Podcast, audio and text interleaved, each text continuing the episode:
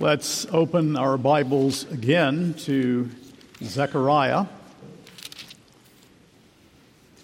Zechariah, the sixth chapter, beginning at verse 9 to the end of the chapter.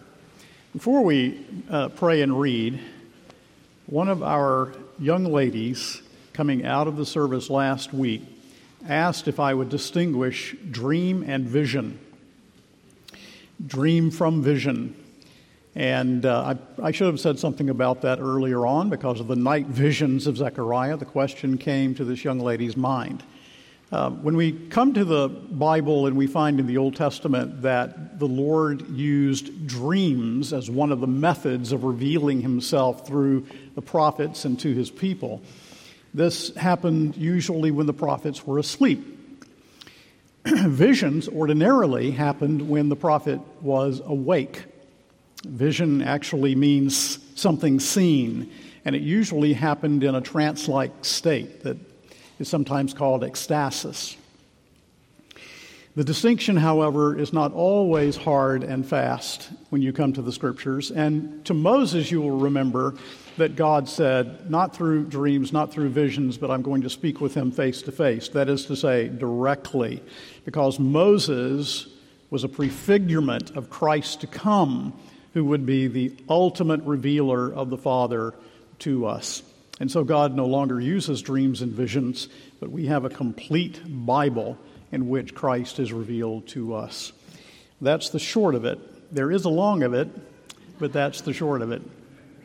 So we come now to Zechariah, the sixth chapter, verse 9 and following. Let us pray.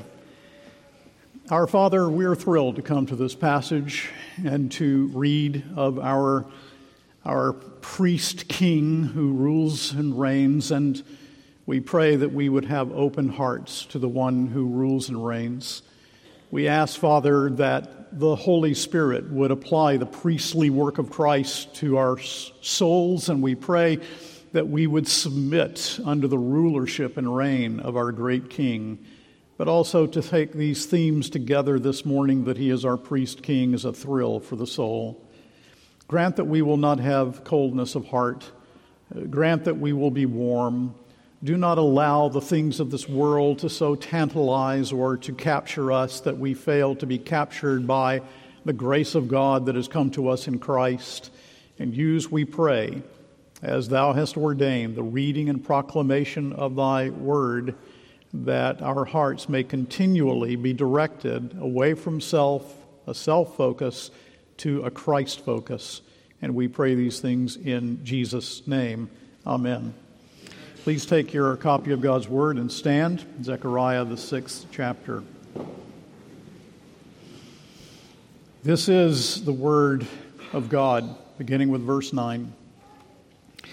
And the word of the Lord came to me Take from the exiles Heldai, Tobijah, and Jedaiah, who have arrived from Babylon, and go the same day to the house of Josiah the son of Zephaniah.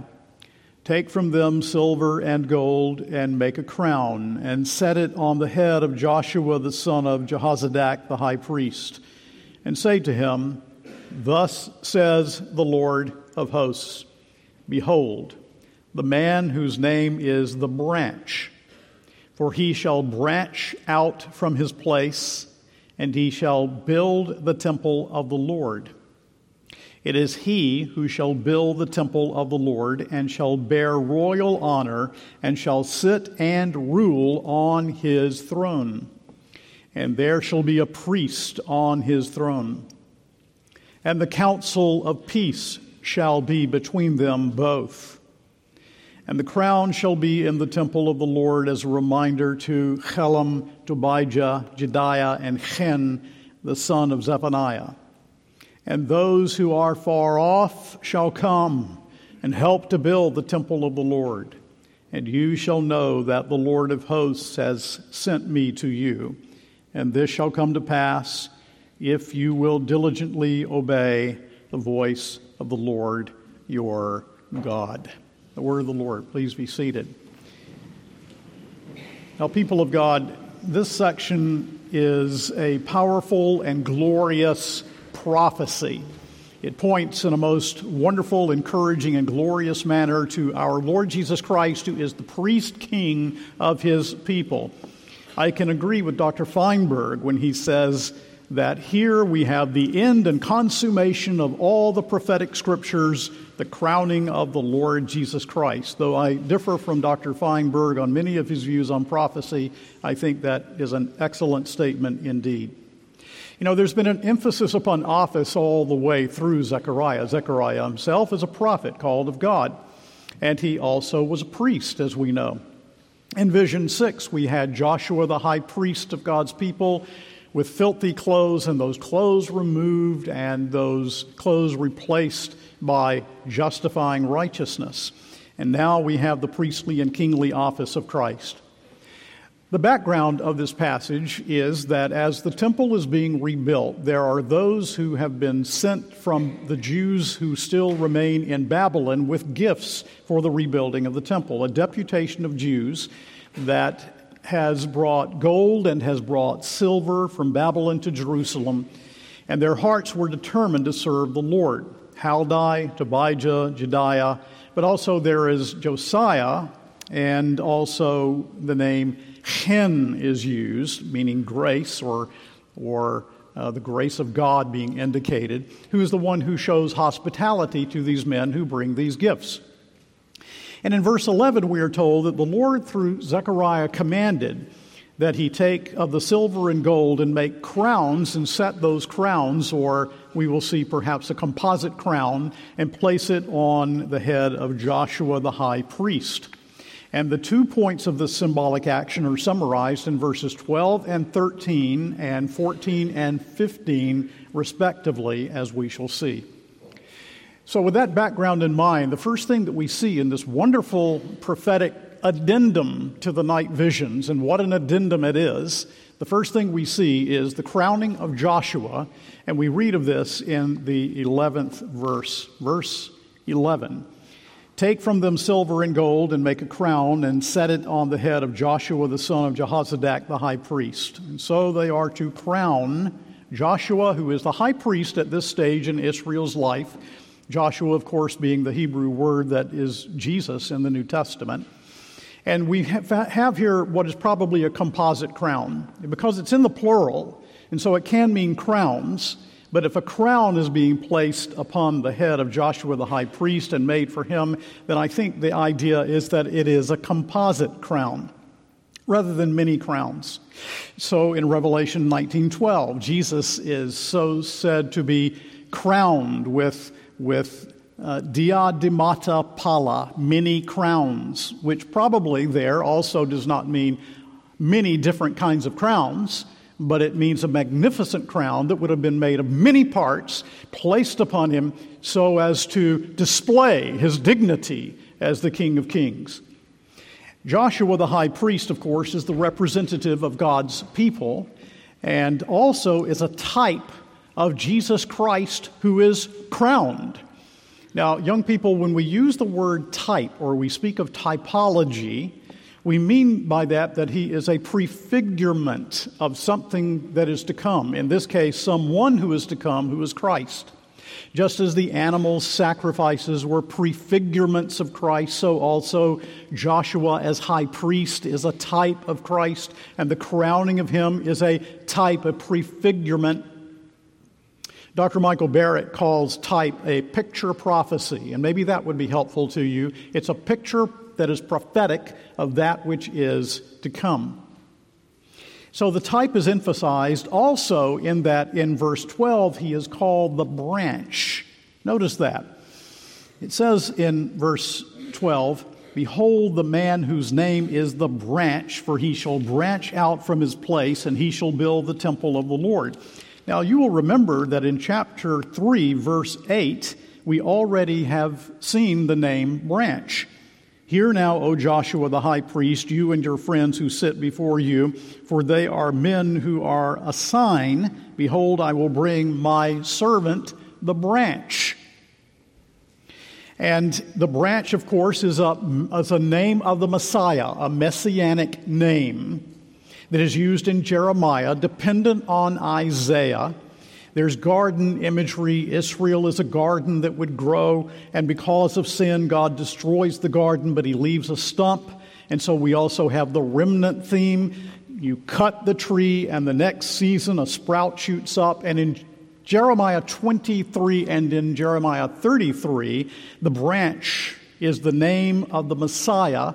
And there also is there a play on the name Zedekiah that means Jehovah is just because the righteous king to come, who is the branch, is also called Jehovah Tsidkenu, the Lord our righteousness. In other words, the one who justifies is the Messiah. Only he can justify who is the Lord our righteousness. Now, all of that and more is connected with the name of the Messiah as the branch. But there also is a probable reference in verse 12 to Isaiah chapter 53, because the Hebrew is similar and rec- we recognize the connection when we read in Isaiah 53 For he grew up before him like a young plant and like a root out of dry ground. He had no form or majesty that we should look at him, and no beauty that we should desire him. And so, what we're learning from this passage in Isaiah 53 is that when he comes, he would be humble, he would indeed be humiliated. That it prefigures a Christ who would be humble, his condition would be offensive to the world. But we read in Zechariah of this righteous branch, this suckling, if you will, who comes up, that in his growth and in the power that is his, he would actually build the temple. That's what we read there in verse 12. The branch is the one who will build the temple. Now, the fact that Joshua prefigures Christ is also stressed by telling us that he is a priest who is given a kingly crown. What a theme! You might say, well, Pastor, the priest crowned? And you would be right to think that way because the priest was not of David's line, the king was of David's line. No priest in the Old Testament was a king. No king in the Old Testament was a priest. And yet, in this passage, we are told of a priest king. Remember that Uzziah the king was chastised by the Lord for offering incense, which was a priestly function, and punished by the Lord. You can read about that in 2 Chronicles 26, because God's law separated the office of priest from the office of king. And so the picture of prophecy is actually very clear. And it is very wondrous, and it is very profound, and it is very glorious for us to contemplate this morning. The crowning of Joshua the priest pointed to a high priest who would come, who would also be king. So, pictured for God's people was the one person of Christ in which are united the two offices of priest and king. Now, keep your finger here and just turn, for example, to the first chapter of the book of Hebrews. And we could look at many passages in Hebrews that would confirm this very truth that is being revealed here in Zechariah. But in the first chapter, it opens with these wonderful, wonderful words. Chapter 1 of Hebrews, the first four verses. Long ago, at many times and in many ways, God spoke to our fathers by the prophets, that is, by dream, by vision, and other ways. But in these last days, he has spoken to us by his Son, whom he appointed the heir of all things, through whom also he created the world. He is the radiance of the glory of God and the exact imprint of his nature, and he upholds the universe by the word of his power. After making purification for sins, he sat down at the right hand of the majesty on high. And so you have the priest who sacrificed himself and satisfied the justice of God, who purified our sins, purged us from our sins. And after he did this, he sat down at the right hand of the majesty on high because he is king. Sitting with God the Father. You see, all of this imagery that is found in Zechariah is imagery that is conjured here also by divine inspiration so that we recognize that Jesus is priest king. Or if we went to the seventh chapter of the book of Hebrews, there you find that Jesus is a priest after the order of Melchizedek, as we heard this morning in the 110th Psalm. Because Melchizedek, we read in Genesis 14, had no genealogy. There was no record of his birth, no record of his death. And so he was the perfect image because he was a king who also was a priest of king priest of Salem who had no beginning and no end. And so Christ, who is God himself, who became incarnate, is now the priest after the order of Melchizedek. The Lord said to my Lord, Sit thou at my right hand until I make thine enemies a footstool for thy feet. The Lord has sworn and will not repent. Thou art a priest forever after the order of Melchizedek. And the mission that he was to accomplish, according to verse 12, is the building of the temple. More about that in a while. And so, people of God, from all of these wonderful images here, we learn that our priest has been crowned, that Jesus is our priest king. Which leads us to the second thing contemplate how this meets our case. I hope what you're going to write down in your notes is how he meets my case, my need.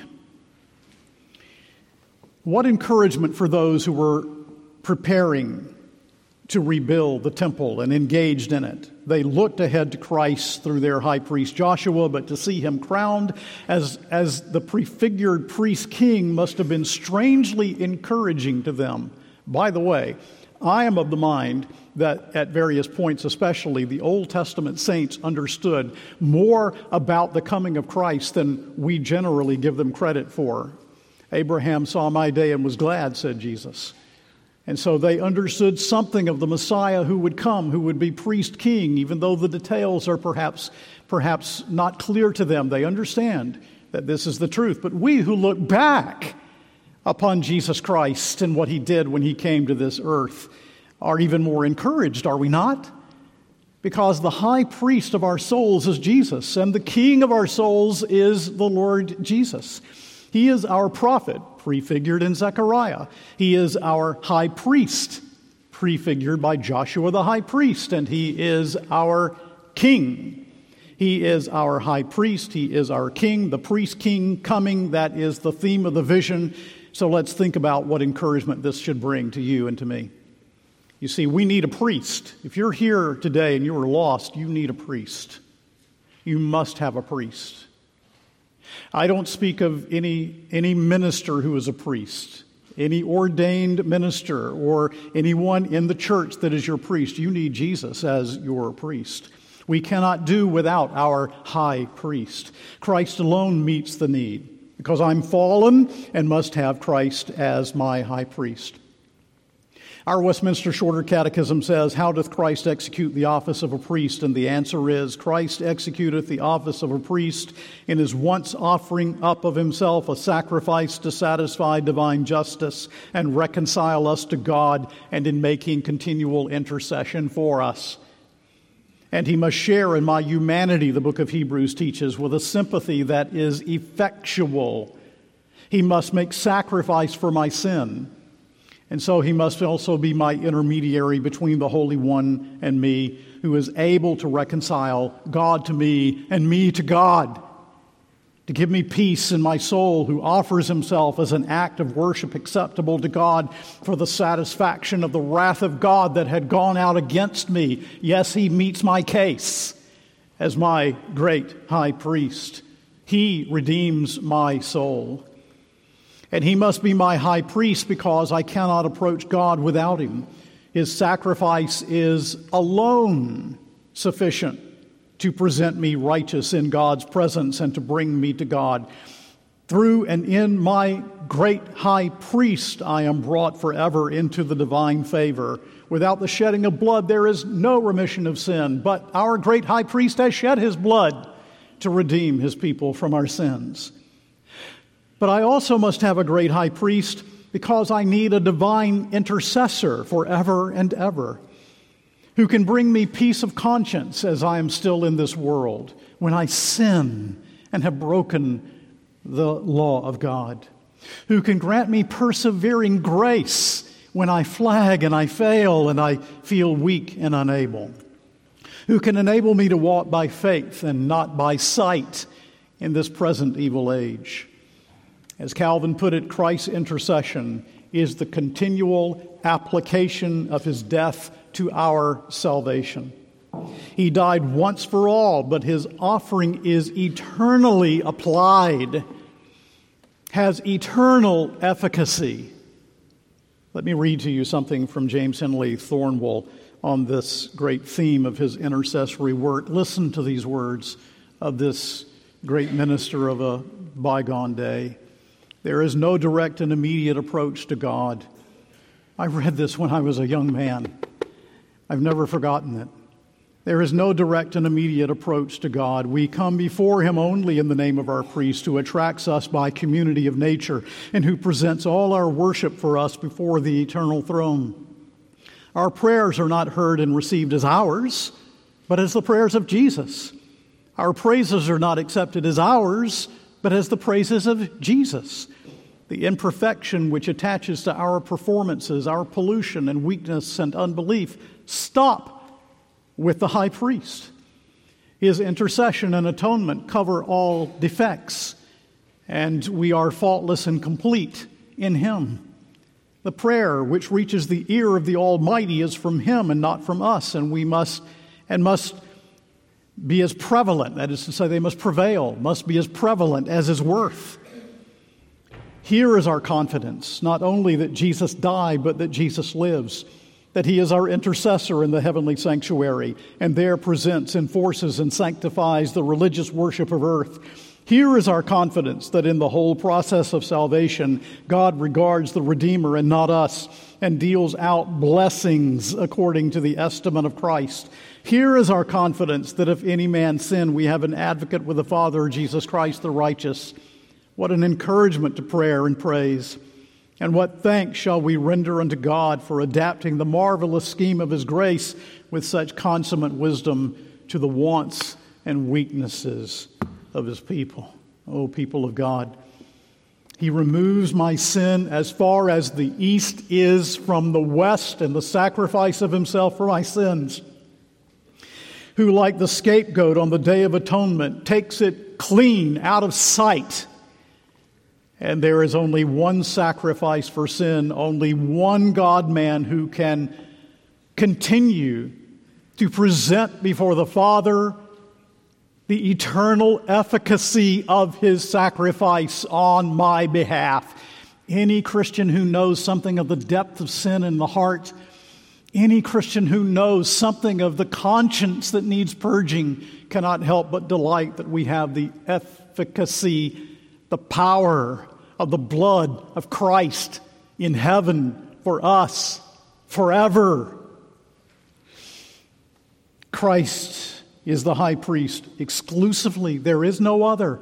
Nothing that you can do, nothing you can contribute, nothing that you could earn. Only Christ could do this for his people. He is our priest. But also, we need a king, do we not? We need not wait he need not wait to become king by some earthly millennial reign. Yes, his kingdom comes, that is, awaits consummation, but his kingdom is now. He is the redemptive king who reigns over his redeemed people now. Again, as our catechism says, how doth Christ execute the office of a king? Christ executeth the office of a king in subduing us to himself and ruling and defending us and in restraining and conquering all his and our enemies. How can I be victor and more than conqueror if he is not already victor for me over death and hell and the grave? How could I have any any success in the Christian life if he did not rule and defend me. I must have such a king, a priest who can accomplish what his substitutionary death intended as priest king, but also who can apply his redemption to my heart through the Holy Spirit that he has shed abroad in his ascension life, He who is the sovereign monarch of the souls of men. Let us have a high view of this great salvation that he has wrought for us, his people, as our king.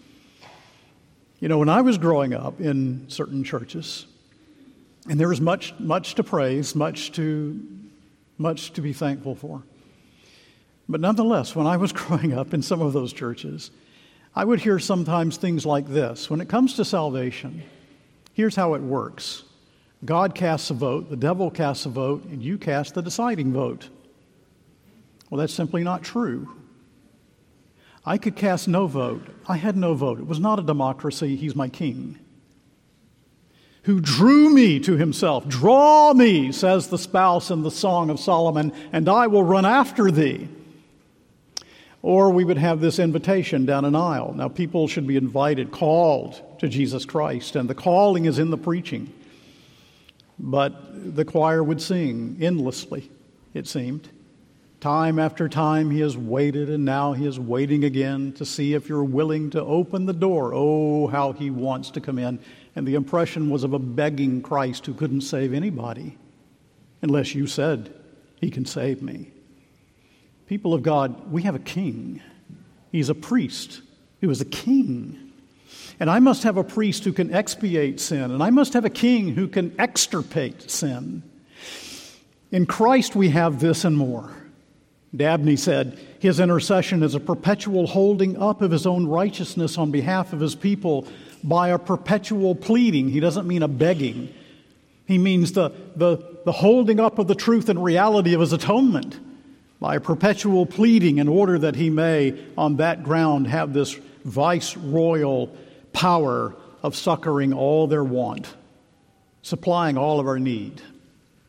So we have a, a priest who died for us. We have a king who rules over us and who defends us. And now these things are brought together, these realities, in verse 13, when we are told it is he who shall build the temple of the Lord and shall bear royal honor and shall sit and rule on his throne, and there shall be a priest on his throne, and the council of peace shall be between them both. He is the priest king.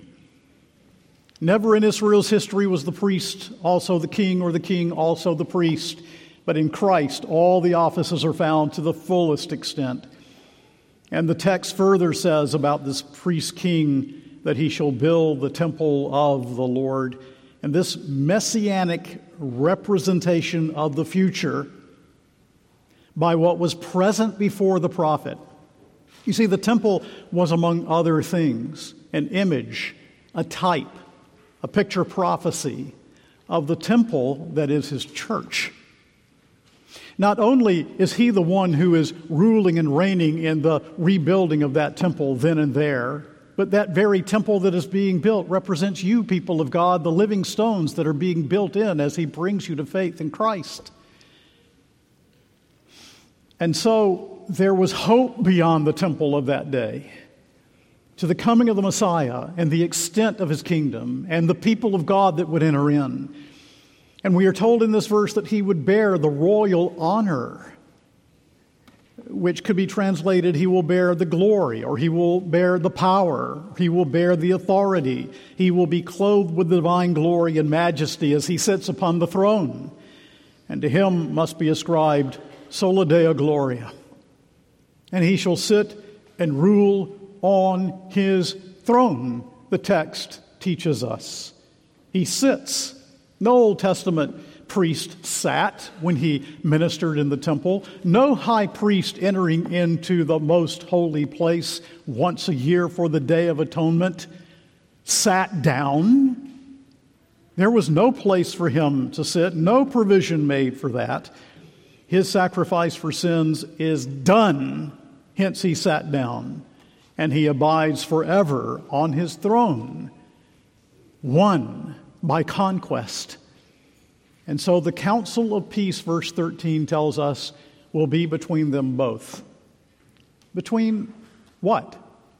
Well, between the two offices, of course, between the office of priest and the office of king. The council of peace shall be between them both. Offices once that the twain could never meet, now are in Christ, bound together in unity. And so your peace is the result of this council of peace between the two offices. And the symbolism passes way beyond the present time of Joshua the high priest and Zechariah the prophet and of those who have come to bring the silver and gold to rebuild the temple, as with the other symbolism that we find in chapters 1 through 6. Here is the Messiah who would come and redeem us from our sins and rule and reign over us. You know what we really have here is Philippians, the second chapter, where the Apostle Paul says, Being found in fashion of a man, he humbled himself and became obedient unto death, even death on the cross. That's his priestly office. Therefore, hath God highly exalted him and given him a name above every name, that at the name of Jesus every knee should bow and every tongue confess to the glory of God the Father. That's his kingly office. And so he is, people of God, our priest king. And the only people who will see the significance of that revel in it, glory in it, find it to be most wonderful, are people who, by the grace of God, have come to know themselves as needy sinners, who also need a Lord to rule over their hearts and affections and will. Do you know that? Have you acknowledged yourself to be a sinner? In need of a priest? A high priest whose sacrificial blood only can cleanse? Do you know that our hearts are so untoward that we need a king to rule over us? But I think, people of God, that as we think of Christ, our priest king, he really is ruling, He really is reigning. And it's too easy for me, it's too easy for us to allow our troubles to obscure the throne. To see the needs of the world, and we should take the needs seriously. To see the needs of our nation, and we should take them seriously.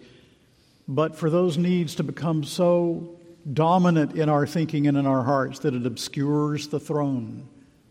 Because we should always realize that this great priest king is working through all the circumstances of this world to bring his own people to himself. That in the midst of the opposition to the truth, he is ruling and defending us and bringing this world to the place of judgment. Do not allow, I'm speaking to my own heart, I'm preaching to myself, do not allow the needs of this world, the heavy things of this world, to obscure the throne. But there's a third thing to see here the crown in the temple, and we read of it in 14 and 15. And the crown shall be in the temple of the Lord as a reminder to Helem, Tobijah, Jedaiah, and Hen, the son of Zephaniah and those who are far off shall come and help to build the temple of the Lord. And you shall know that the Lord of hosts has sent me to you, and this shall come to pass if you will diligently obey the voice of the Lord your God. Now, undoubtedly, the prophet is doing what sometimes is called telescoping. Undoubtedly, he speaks of those who will come and help to rebuild the temple that needed to be rebuilt in the 6th century BC. But he also, as he looks close up, then telescopes way out and he sees something far greater. Those who came from distant lands to assist in the building of the temple in Zechariah's time are themselves types. They also are fu- fu- future picture prophecies of those who will pour into the temple of the church.